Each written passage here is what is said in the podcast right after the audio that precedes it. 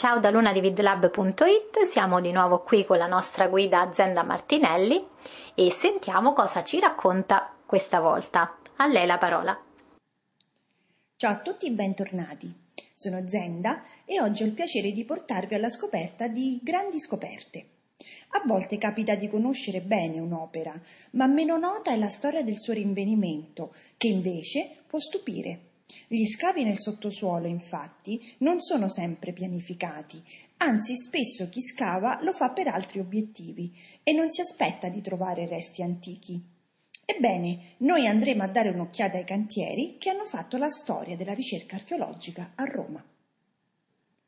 La nostra prima tappa sono i Musei Vaticani, che sono universalmente associati a Michelangelo, il quale fu testimone del rinvenimento del gruppo scultoreo del lago Onte, oggi visibile nel cortile ottagono dei musei. La statua, datata tra il I secolo a.C. e il I secolo d.C., è ritenuta un capolavoro per la sua bellezza struggente. Il soggetto è Lacoonte, il sacerdote troiano che aveva cercato di mettere in guardia i suoi concittadini dal portare in città il famoso cavallo.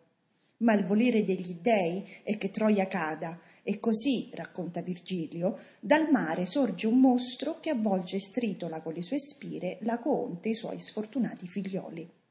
Lo strazio è sottolineato dal movimento scomposto dei corpi e dalle drammatiche espressioni dei volti. Ebbene, proprio quest'opera mirabile è protagonista di un ritrovamento rocambolesco.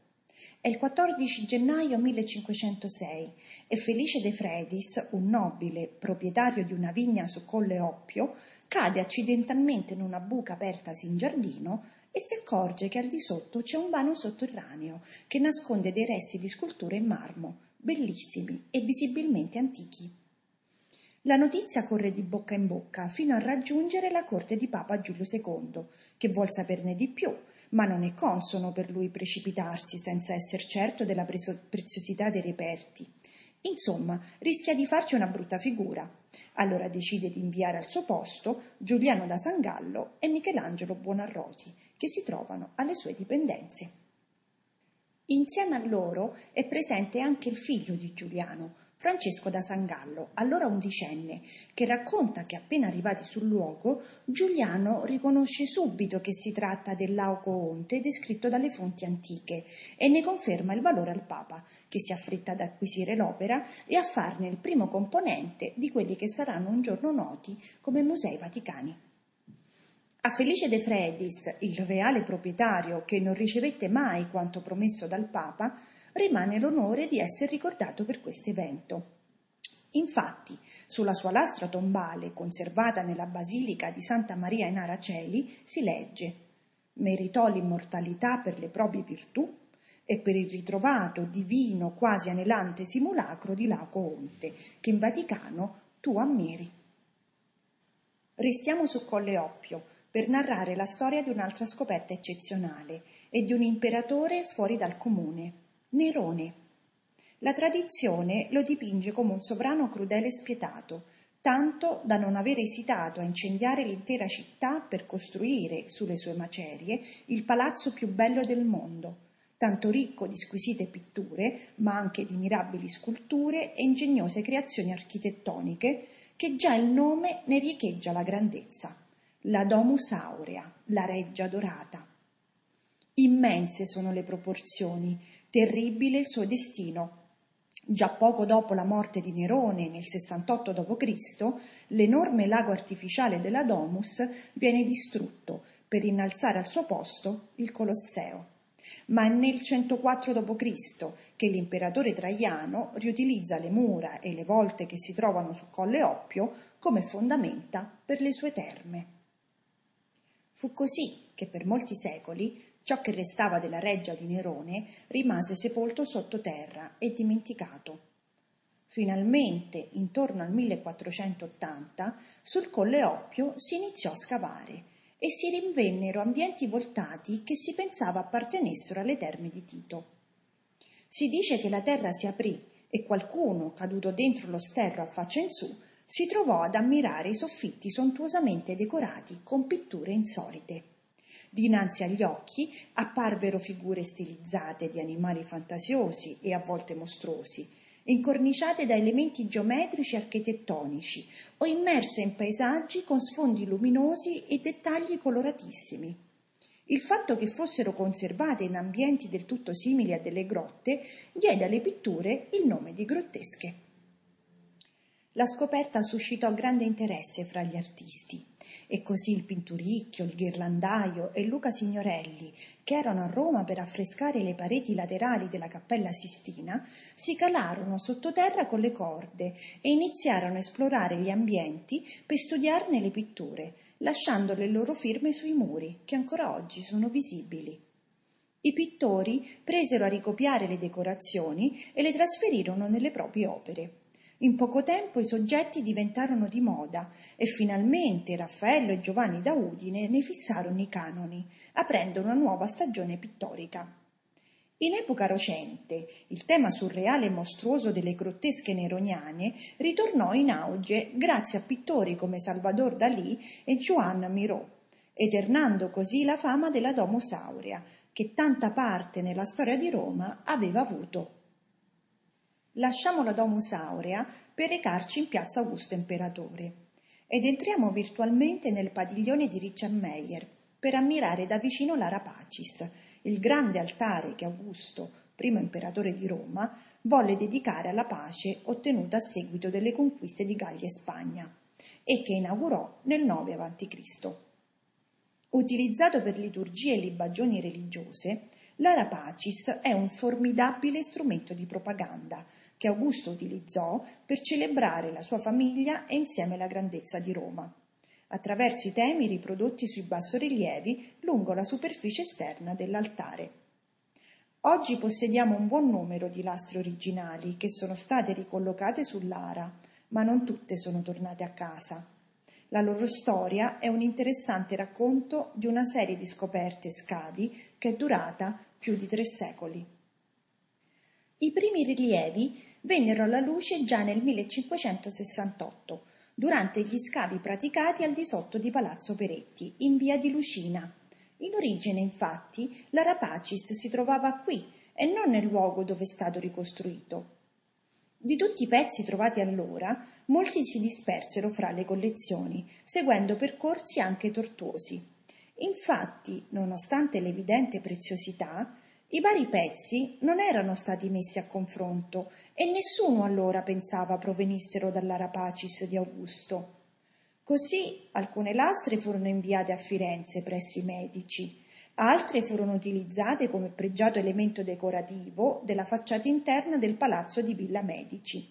Altre ancora finirono a Villa Aldobrandini e di lì al Louvre, dove sono tuttora. Un rilievo fu addirittura adattato a copertura tombale all'interno della chiesa del Gesù. Si dovranno attendere tre secoli perché altri scavi di contenimento dell'edificio portino alla luce nuovi frammenti, che finalmente si riconoscono come appartenenti alla decorazione dell'altare augusteo, e perciò, nonostante il cantiere fosse già chiuso, da più parti si solleva la voce che chiede la continuazione delle indagini. Lo scavo riapre nel 1903. Si trova il basamento e la mensa sacrificale, ma non si prosegue oltre. Le fondamenta del palazzo sono troppo malandate. È solo nel 1937, con l'approssimarsi del millenario della nascita di Augusto, che Mussolini decide finalmente di riprendere i lavori, affidando lo scavo all'archeologo Giuseppe Moretti, che si avvale di una tecnica d'avanguardia, fino ad allora mai utilizzata in Italia. Nel sottosuolo si introduce anidride carbonica allo stato liquido che congela l'acqua affiorante dagli scavi e permette di raggiungere e studiare il basamento e contemporaneamente di recuperare altre lastre decorative. Allo scavo segue un lavoro di assemblaggio molto difficile, sia per la scarsità di informazioni riguardo all'aspetto della Rapacis, sia per il poco tempo a disposizione. Finalmente, il 23 settembre 1938, Mussolini inaugura il monumento e con esso un periodo che doveva essere di pace, la cosiddetta Pax Mussoliniana. Abbiamo visto finora straordinari ritrovamenti di opere che il tempo e gli eventi avevano condannato all'oblio. Ma siamo sicuri che siano solo queste le cause per cui un oggetto è obliterato e sottratto alla storia? Andiamo a scoprire alcuni oggetti che sono stati volutamente sepolti e come è stato possibile ricostruirne le ultime vicende. Ho visto questa statua risuscitare dalla sua tomba, sollevata mediante funi, viti e argani, tutto intorno popolani operai, pieni di interesse e di allegra vitalità, una vera scena romana. Dato che vi sono pochi bronzi a Roma, questa scoperta è di gran valore. Con queste parole lo storico Gregorovius racconta il ritrovamento, nell'agosto del 1864, di una statua in bronzo al di sotto del palazzo Pio Righetti, in via del Biscione 95, a Campo dei Fiori. Il soggetto è un giovane Ercole, rappresentato con la clava nella mano destra, la pelle del leone Nemeo che ricade sul braccio sinistro alzato a reggere il pomo delle Speridi. Gli esperti ritengono che fu realizzata nel secondo o terzo secolo d.C. per decorare il teatro di Pompeo, che si trova sotto il palazzo. La statua è nota come Ercole Mastai Righetti, dai nomi dei protagonisti della vicenda, Infatti, nel 1866 il proprietario del palazzo, Cavalier Pietro Righetti, donò la statua a Papa Pio IX e da allora essa è entrata a far parte della collezione dei Musei Vaticani, dove possiamo ammirarla.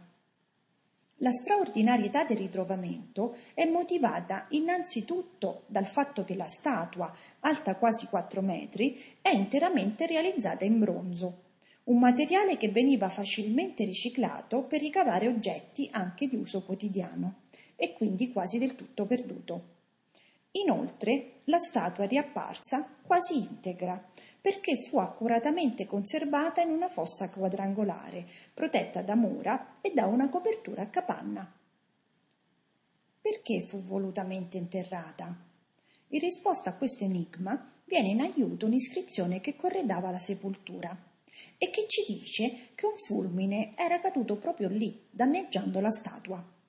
Secondo i romani, la folgore era una manifestazione divina e pertanto si decise di seppellire la statua nel luogo in cui si trovava, con una cerimonia religiosa. Insomma, è solo grazie alla superstizione degli antichi che oggi possiamo ammirare questo esempio splendido di statuaria romana. A volte però non è la superstizione che fa nascondere gli oggetti nelle viscere della terra, e spesso un ritrovamento può raccontarci una storia molto più cruenta.